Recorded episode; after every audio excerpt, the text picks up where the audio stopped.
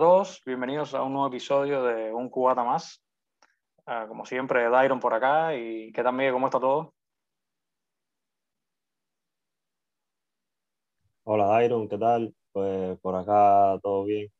Parece que tenemos... Y listo para grabar otro capítulo. Totalmente, totalmente. Parece que tenemos un poquito de delay ahí, pero bueno, el problema es la tecnología, no es ningún problema. Esta semana, compadre, como te comentaba fuera de grabación, me interesa mucho y no es una semana muy alegre para contar, ¿no? Pero sí quería hablar de este tema, que es el tema, o sea, lo que está sucediendo ahora mismo en La Habana con el artista, vamos a decir, el artista opositor, yo lo digo el artista libre, ¿viste? Luis Manuel Otero Alcántara. Luis Manuel hace... Sí. Hoy es justamente el octavo día, está empezando el octavo día en Cuba, que está atravesando una huelga de hambre y de sed. Durante esta semana ha hecho varias intervenciones online, se ha conectado varias veces para reportar su estado y mucho más. Y se ha visto un claro deterioro de su estado físico.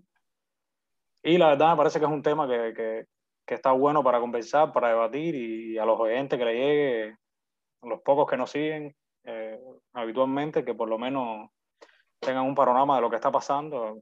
Para mí es un tema muy delicado, realmente.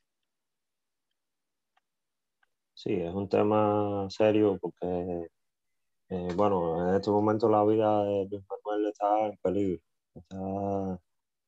Lleva más de 5 días haciendo huelgas de hambre y de sed, y se ha vuelto una situación crítica, la verdad. Yo, Miguel, primero quería hablar de cuáles son las razones, ¿no?, que llevan a Luis Manuel a esta huelga. Estemos claros todos que llevar el cuerpo a esta situación, a una huelga de hambre y sed por 8 días a hoy, no es nada gracioso.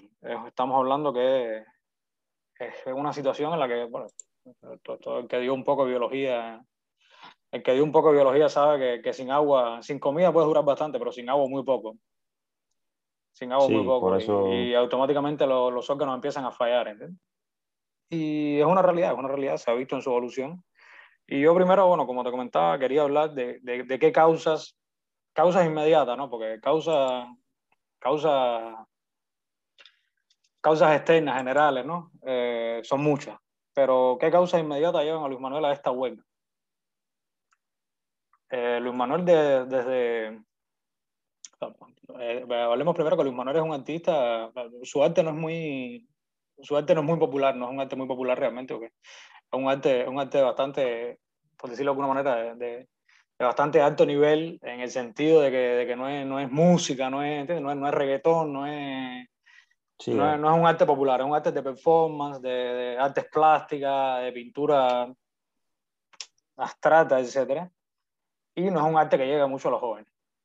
Pero sí es una persona que ha estado siempre en contacto con la comunidad artística de Cuba y con la comunidad opositora, ¿no? Antes de estar en contacto con, o sea, antes de estar con estos pensamientos que pudiéramos llamarlos liberales o pensamientos independientes, por decirlo de alguna manera, ¿no?, cuando se empieza a diferenciar del resto de los artistas, ¿no?, que siguen la masa en Cuba, Luis Manuel fue incluso nominado, ¿no?, fue galardonado en la revista El Caimán Barbudo como el mejor artista revelación del año. Esto fue hace unos años atrás, no mucho. Realmente. O sea que... Entonces, antes de que se opusiera al régimen, el mismo régimen había visto que era un gran artista. Exactamente, pero bueno, tú sabemos cómo cuando te empiezas a separar de la masa, ¿entiendes? Como cuando empiezas a pensar en un cambio libremente, ya directamente empiezas a convertirte en un estorbo, te conviertes directamente en un problema. Entonces, bueno, a partir de ahí, él...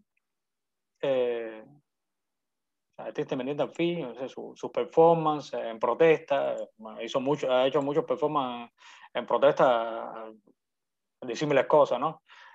Pero yo al menos lo empiezo a conocer, porque había escuchado de él con anterioridad, pero lo empiezo a conocer con todo este auge del Movimiento San Isidro, por la protesta y la primera huelga de hambre que hicieron varias personas en la sede del Movimiento San Isidro, o sea, en su casa privada, que está en Damas, entre San Isidro y Avenida del Puerto, en La Habana Vieja, en protesta por la liberación del, del, de este artista, un cantante independiente, cantante urbano que se llama Denis Solís. Un artista, que, una canción, qué sé yo, no estoy bien claro de cuál fue la situación por la cual lo metieron preso, pero bueno, en Cuba tú sabes que eso no es un problema. Meten preso a este muchacho y reclamando la liberación de este mismo, Luis Manuel con otros artistas e intelectuales, estuvieron en huelga de hambre en la sede del Movimiento San Isidro. Y esta fue toda la situación que hace unos meses atrás, me refiero a noviembre del año pasado, llevó a, desencadenó en todo, con toda la seguridad del Estado, irrumpió en su casa, aquello fue un desarme inmenso, seguro tú te debes acordar, y fue lo que llevó, su detención, y etcétera, un día después de que la seguridad del Estado irrumpiera en su casa para interrumpir esta huelga que estaban haciendo, fue que lo que desencadenó la huelga, por decirlo huelga, concentración de los estudiantes, estos artistas que se concentraron fuera del Ministerio de Cultura, en el 27N, y se desencadena este grupo, no es un movimiento, no es nada, es pueblo, es gente, que se hacen llamar el 27N.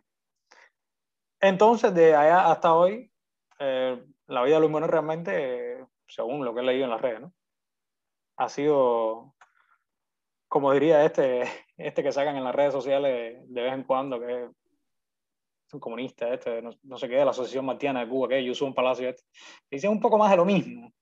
No sé si sabe a lo que me refiero.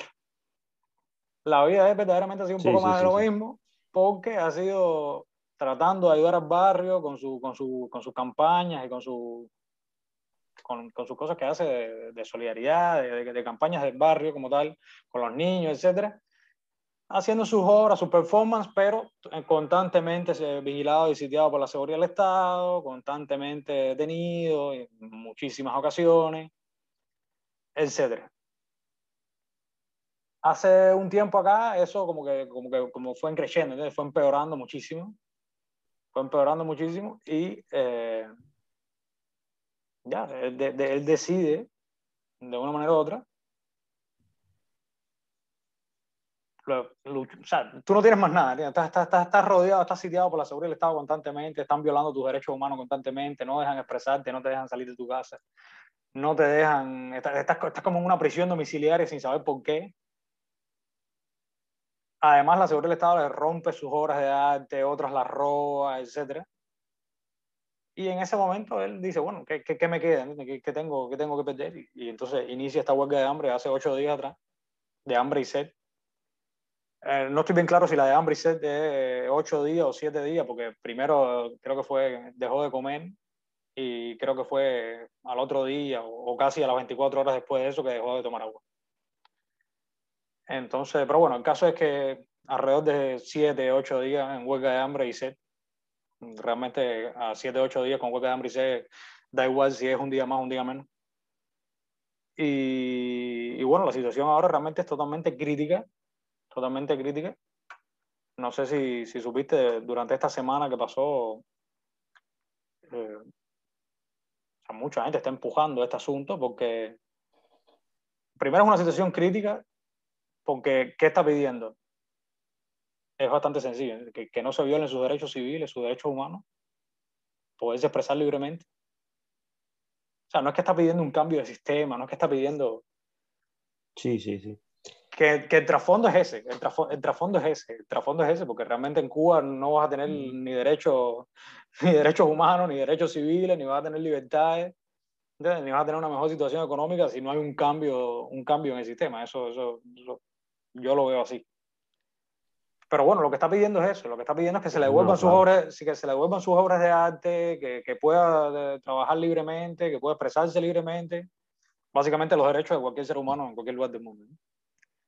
Y entonces, dime que estoy aquí yo. Yo escuché hablar... De verdad que estoy un poco... Sí, bueno, Luis Manuel Otero Alcántara, bueno, se empezó a dar a conocer así... Yo desde hace como 2 o 3 años, cuando en Cuba se aprobó el famoso decreto 349, Exactamente. Sobre la que regula la libertad de los artistas, o sea, reprime completamente la libertad de los artistas. Es la ley Mordaza. Y ese decreto, sí, incluso ese decreto crea una figura de un inspector que puede llegar a una exposición, a un concierto, a lo que sea, y él tiene la autoridad de cerrarlo y de acabar con la exposición si considera que no está acorde con los principios del gobierno, ¿no? Y a raíz de eso hubo muchos artistas que empezaron a quejarse, a protestar, y uno de ellos fue Luis Manuel. Después lo seguí, hizo una obra que era como estar un mes por La Habana con la bandera cubana. Sí. Y algo tan sencillo como eso, que cualquier país libre no tiene por qué destapar nada. En Cuba fue un caos total para las autoridades, ¿no? Fue un problema tremendo. Lo acusaron de ultrajar a los símbolos patrios. Sí, totalmente. Un montón de cosas. Ahí realmente es también cuando yo lo conozco, cuando empiezo a hablar de él, cuando hace esos performances con la bandera, cuando hizo el performance de 349, hizo otro performance que fue frente al Capitolio. Ahí es cuando yo lo empiezo a conocer, pero lo empiezo a conocer verdaderamente muy por arriba, no muy a fondo en esa situación. Sí. Situación. Se da a conocer ya a nivel internacional cuando el Movimiento San Isidro de noviembre del año pasado, y verdad que lograron unir a los jóvenes y por primera vez se plantaron frente al gobierno y consiguieron algo. Y ahora, o sea, lo típico, ¿no? El gobierno lo tiene acosado, lo tiene acechado por completo. Le pusieron una cámara de vigilancia frente a su casa, tiene una patrulla. Lo que han hecho con todos, lo que hicieron con las Damas Blancas, lo que han hecho con José Daniel Ferrer, lo que han hecho con Gorky Ávila, lo que han hecho con todos. Con todo. Lo que pasa es que él se ha plantado y dice que no se lo permite. A mí me parece, que es lo mismo, o sea, es lo mismo que han hecho con todos, y es verdad, o sea, es una realidad, no es que han hecho con él nada nuevo, nada moderno, ningún procedimiento moderno con él, pero la realidad es diferente, porque en este contexto que estamos viviendo hoy en día Cuba, realmente los cambios, o sea, yo soy de criterio que los cambios los trae la juventud, ¿sí? Los cambios los trae la juventud, los cambios no los traen las personas mayores. Sí, pueden haber líderes, personas mayores, pero los cambios los traen la juventud. Y esto es exactamente lo que está pasando con él. Él es una persona joven, artista, popular. ¿Sí? Y tiene 34 años. Exacto. Es un negro bonito, bien parecido, de la calle, humano, sociable. Popular, no me refiero a su arte, sino que es popular entre la gente, en los vecinos. Y eso es lo que le teme muchísimo la dictadura, realmente, que ha desencadenado, una unión entre los jóvenes que nunca se había visto antes. Porque antes siempre, aunque uno desde fuera que tiene una visión más amplia, ¿no?, del panorama, desde dentro siempre la sociedad cubana adentro siempre ve al opositor como algo marginal, como algo separado de la sociedad, ¿entiendes? Como no, el opositor, no sé, José Daniel Ferrer, el opositor, ¿entiendes? La dama de blanco, sí. Esta, Berta Soler, ¿no? Y él no es una persona separada. Exacto. Él es un muchacho popular de La Habana, de San Isidro, y eso es lo que más le temo. Exactamente. Y justamente por eso lo quieren aislar. Por eso lo quieren aislar. Total. Me parece que justamente por eso es que es lo que le temen realmente, porque y lo otro que tiene es que está en el corazón de La Habana, está en el corazón de La Caliente. Sí, que no está en Oriente. No está en un barrio en Santiago, Cuba, no está en un barrio en La Habana, apartado, no. Está en el corazón de la capital, está en el medio de La Habana Vieja, que es un lugar que sabemos todo que apartando todo el tema de turismo, el tema de la parte bonita de La Habana, es un lugar con muchas necesidades reales, ¿entiendes? Sí. Con muchas necesidades reales, y no es menos cierto de que puede ser un volcán que desencadene una reacción y no pueda ser parado. con él se ha dado algo que no se ha dado con los demás opositores, que es que como es artista plástico, tiene sus obras ahí en su casa, entró la policía, le entraron a la casa y le rompieron las obras. A otras se las robaron, como tú dices. Totalmente. Y entonces él con esta huelga está exigiendo que lo indemnicen por eso también. Porque sí, sí, no. Se le está pidiendo la devolución y la indemnización. Ah, es que están irrumpiendo en tu casa, es un acto vandálico, ¿entiendes? Es un acto de la mafia. Sí, sí, sí. Sí. Un acto vandálico, sí, que irrumpan en tu casa, te rompan tu propiedad privada, o te la roben o lo que sea. No te den cuenta de nada. Y además estás sitiado totalmente, estás retenido en tu casa, ¿entiendes? Sin poder salir. Porque eso le teme la dictadura, que el tipo salga a la calle y se forma una revolución, no sé, se forma una manifestación gigante. Eso teme muchísimo la dictadura.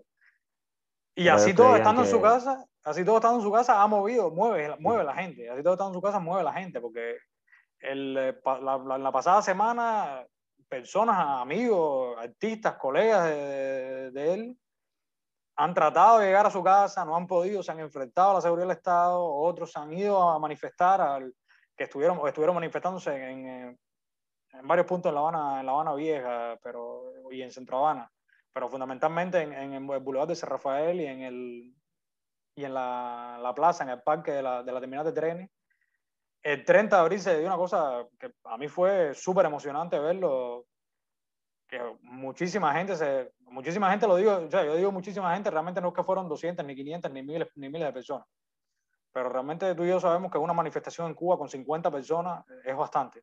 Sí, sí. Una manifestación en Cuba voluntaria, voluntaria me refiero a una manifestación que sea real, ¿entiendes? No una manifestación del 1 de mayo, que todo el mundo sabe que se organiza, ¿no? Pero el viernes, día 30 de abril, la manifestación esa, muchísima gente, no tengo la cantidad exacta por supuesto, pero muchísima gente salieron a protestar, coreando patria y vida, reclamando por los derechos de Luis Manuel, reclamando por los derechos de los cubanos, uniéndose cada vez más. Y a mí me parece que esto es un ejercicio, ¿entiendes? Esto es como una cadena que está oxidada, que la última manifestación voluntaria en Cuba fue Maleconazo, ¿entiendes? Fue la última manifestación voluntaria, me parece a mí, llamativa, ¿no? Que fue, pues fue en el año 95. Entonces, yo veo hace unos días. Ah, dime.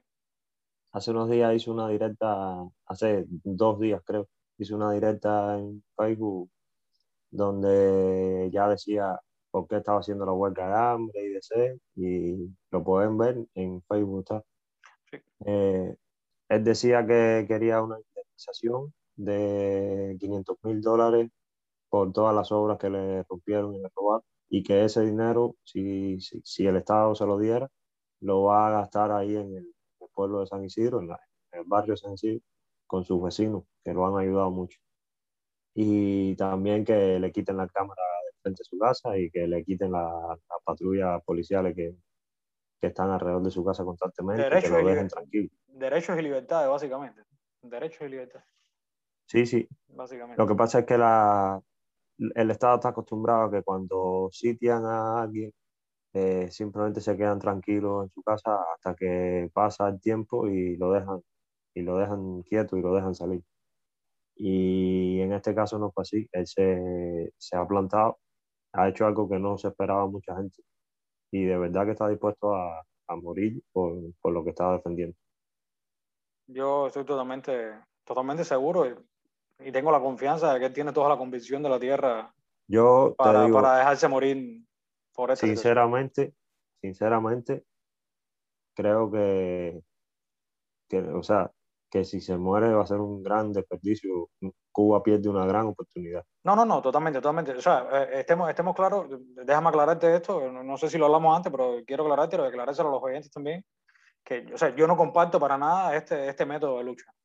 No, yo no lo comparto. Yo no lo haría. O sea, yo no lo comparto realmente, pero justamente porque no lo comparto, lo respeto tanto, ¿no?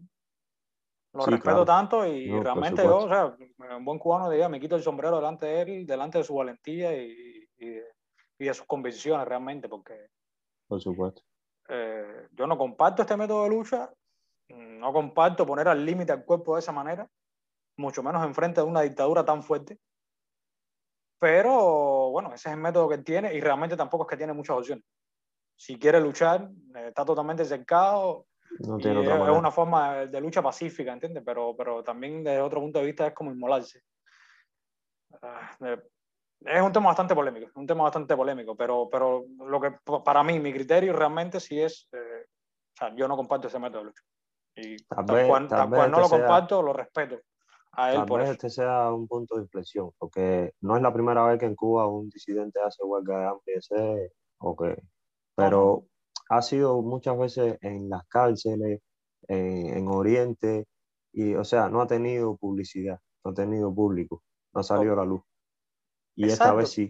Pero es que es lo que estábamos hablando, Este movimiento San Isidro, esta cara de Luis Manuel al frente del movimiento San Isidro, es muy visible hoy por hoy.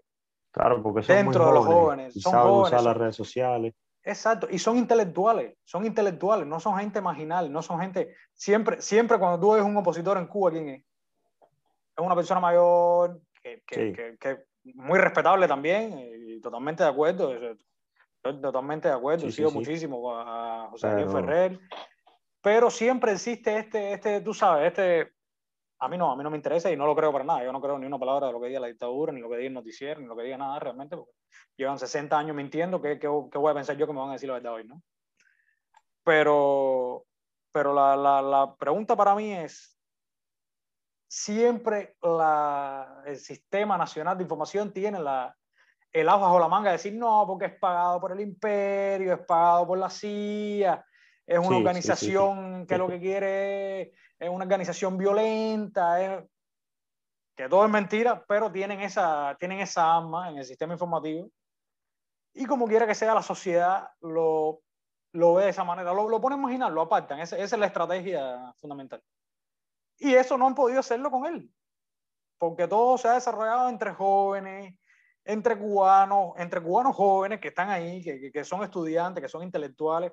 No sé si sabes que en esta protesta del día 30 de abril se llevaron presos, aunque el titular dice desaparecido, no estaba desaparecido, se sabía en qué unidad estaban, lo único que no dejaban verlo. A un estudiante de física de tercer año de la Universidad de La Habana. Sí, lo vi también. Fíjate que estupidez. Exacto, dime. Tenía un cartel que decía socialismo sí, no más represión, algo así. Exacto. No más represión. Exacto. O sea, es tan estúpido que incluso estaba pidiendo socialismo, que supuestamente la dictadura es socialista, que yo estoy claro que no es socialista.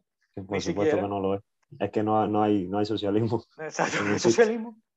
Pero incluso así lo cagan y se lo llevan preso, violando todos los derechos humanos habidos y por haber, ¿entiendes? No, y lo desaparece, porque no dan noticias. Exacto, sí. Dice, no, la familia sabía dónde estaba, la universidad sabía dónde estaba. Bueno, pues si la universidad sabía dónde estaba, la universidad es cómplice también del atropello. ¿Sí? Claro. La universidad es cómplice también del atropello. Si la universidad sabía dónde estaba y no sacó a todos los universitarios a la calle a protestar para que lo liberaran, entonces es parte de esa represión también. Y es cómplice de esa represión también. Y aunque el titular decía desaparecido, estaba en la unidad de Santiago de los Ejes. Estaba en una unidad en Santiago de los Ejes. Se sabía dónde estaba, pero no dejaban verlo físicamente. No daban habeas corpus que dicen la gente del derecho. Pues ahora... Pero la realidad con Luis Manuel es esa, que con él no han podido aislarlo de esa manera. Y sí está moviendo gente, sí está conectando, como él dice, no, estamos conectados a mi gente. Está conectando gente y está conectando jóvenes. Jóvenes que, yo lo pongo en todos mis posts en Facebook, son jóvenes que no son delincuentes, no son marginales, son gente preparada. Son estudiantes universitarios, o no, pero son gente preparada, con cultura, gente civilizada, ¿entiendes? Que para nada quiere ni una lucha armada, ni mucho menos, ¿entiendes? De hecho, todo el mundo sabe que la lucha hoy por hoy no funciona con un arma, ¿entiendes? Todo el mundo sabe que la manera hoy por hoy... Bueno, estoy viendo noticias de que el gobierno de Estados Unidos le ha dejado clara la posición al gobierno de Cuba de que no quieren que Luis Manuel se muera, ¿no? Que instan al gobierno cubano a cuidar de él. Sí. Aquí puede que salga... Dime. Tú sabes que hay una manera de actuar que ha pasado otras veces, que puede que entren a la fuerza, se lo lleven y le pongan un suero y a la fuerza lo reanimen. Bueno, hay una cosa antes, bueno, te comento esto y después te comento lo otro que tenía pensado decirte con respecto a los gobiernos internacionales. Lo último que se supo de Luis Manuel, lo último que yo sé hasta ahora, que lo supe ayer a las 4 de la mañana, o a las 4 de la mañana aquí, en Cuba eran como las 10, el día de la noche, fue que que la seguridad estaba cerrando el cerco en su casa, estaban tocando la puerta, tratando de entrar. Dicen, no se sabe nada porque el barrio San Isidro estaba sin internet y nadie pudo transmitir. Sí, claro, esas son las armas del... Exacto. Te cortan la corriente, el toque de queda a las 9 de la noche, todo un sistema perfectamente de relojería creado para poder actuar en estos momentos, ¿no? Entonces, lo último que yo supe fue eso, que la seguridad estaba tratando de irrumpir en su casa y que el barrio, los vecinos, como tal, estaban tratando de defender su casa, ¿entiendes? Para que no entraran y no se les... Dicen que entre la seguridad del Estado había un médico, pero... No sé, no se sabe. Pero realmente, a ciencia cierta, no sé qué ha pasado de ayer a las 4 de la mañana aquí a ahora. No lo sé. No lo sé con certeza. La otra cuestión que te iba a decir es que, bueno, me mencionabas esto del gobierno de los Estados Unidos, que había tomado parte, ¿no?, en esta situación. Y que había dicho que, bueno, sí, totalmente, ¿no? Que estaba presionando al régimen cubano para que pusieran fin a la situación esta con Luis Manuel, porque lo que es imperdonable es que este chico muera, ¿no? Y bueno, otros gobiernos, ¿no? O sea, bueno, otros gobiernos, no sé si decirlo gobierno, pero por ejemplo, el embajador de Holanda en Cuba se pronunció también a través de Twitter, tomando parte en el asunto, tomando posición. Pero aquí yo tengo un criterio muy particular también. Primero, la comunidad internacional a nosotros nos obvia, ¿entiendes? O sea, la sociedad civil cubana la obvia totalmente. La prensa extranjera acreditada en Cuba, no sé qué hace teniendo acreditación en La Habana. Tiene que entrar por el filtro del gobierno cubano. Igual. No, yo sé que tienen que entrar por el filtro. Y el que no entra por el filtro... Están en manos del gobierno. Exacto, el que no entran por el filtro, a lo mejor lo firman con una muchachita menor o con una joven, algo así, los chantajean, no sé cómo funciona eso, ¿viste? Pero de que se hace así, se hace así. Pero bueno, está la prensa internacional acreditada en Cuba, que tampoco hace nada. Y hay montones de gobiernos que se pudieran decir que son gobiernos, o sea, gobiernos libres, aliados, ¿eh? La misma Unión Europea, por ejemplo, no hace nada, no se pronuncia. Una parte de la Unión Europea sí hace fuerza, esta señora... que es vicepresidenta del Parlamento Europeo, Dita Charasová, se pronuncia muchas veces, pero no toma parte. Y yo creo que aquí el problema realmente es que, o sea, como yo lo veo, ¿entiendes? Es mi criterio, ¿no? Pero como yo lo veo realmente, por muy triste que sea, los que tienen problemas, los que tienen necesidades, los que tienen situación, son la gente que está dentro de Cuba. Nadie, sí, pero bueno, al final quien presiona... No, presiona exacto. De alguna manera es la comunidad internacional. Y tal vez sí se consiga algo. La comunidad internacional presiona y eso es verdad. Y es un fuerte poder. O sea, que la comunidad internacional se pronuncia y empodera muy bien a la sociedad civil cubana, por decirlo de alguna manera, ¿no? Llamarlo en general a todos, ¿no? No solo al Movimiento San Isidro. No es posible que esta vez sí consiga Luis Manuel lo que quiere. Porque de verdad que está logrando una presión social tremenda. No, tanto interna como externa. Totalmente. Estoy totalmente de acuerdo. Pero... Y ojalá sea así, porque la otra opción es que termine como mártir. Exacto, eso es lo que nadie quiere, ¿no? Que realmente no queremos mártires, lo que queremos no queremos libertad realmente. Lo que queremos es libertad. No mártires.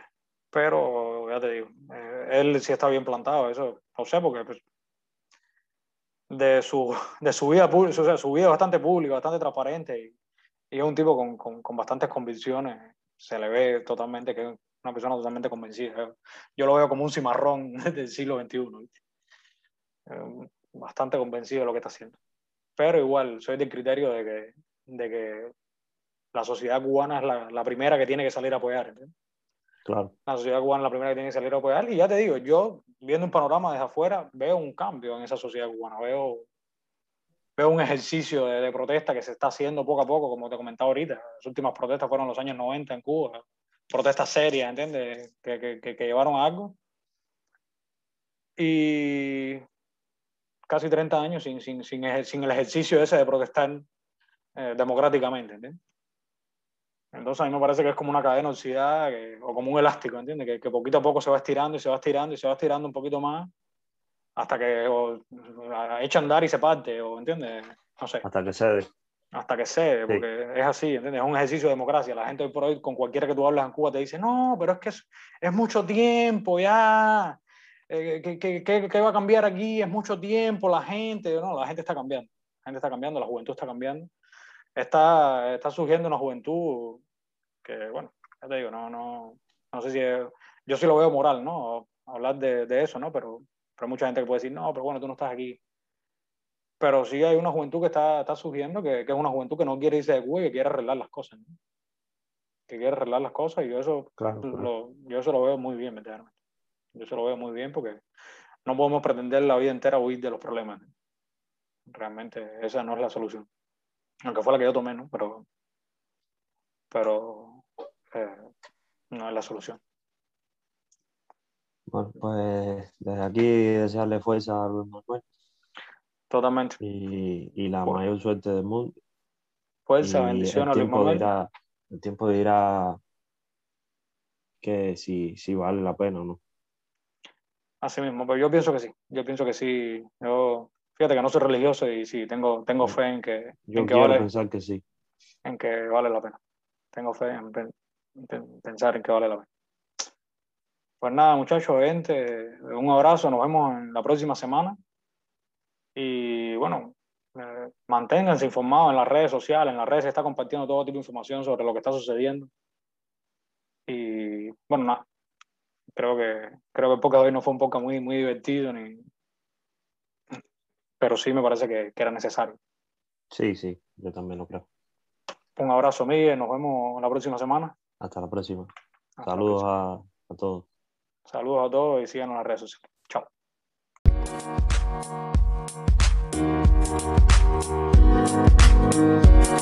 Chao.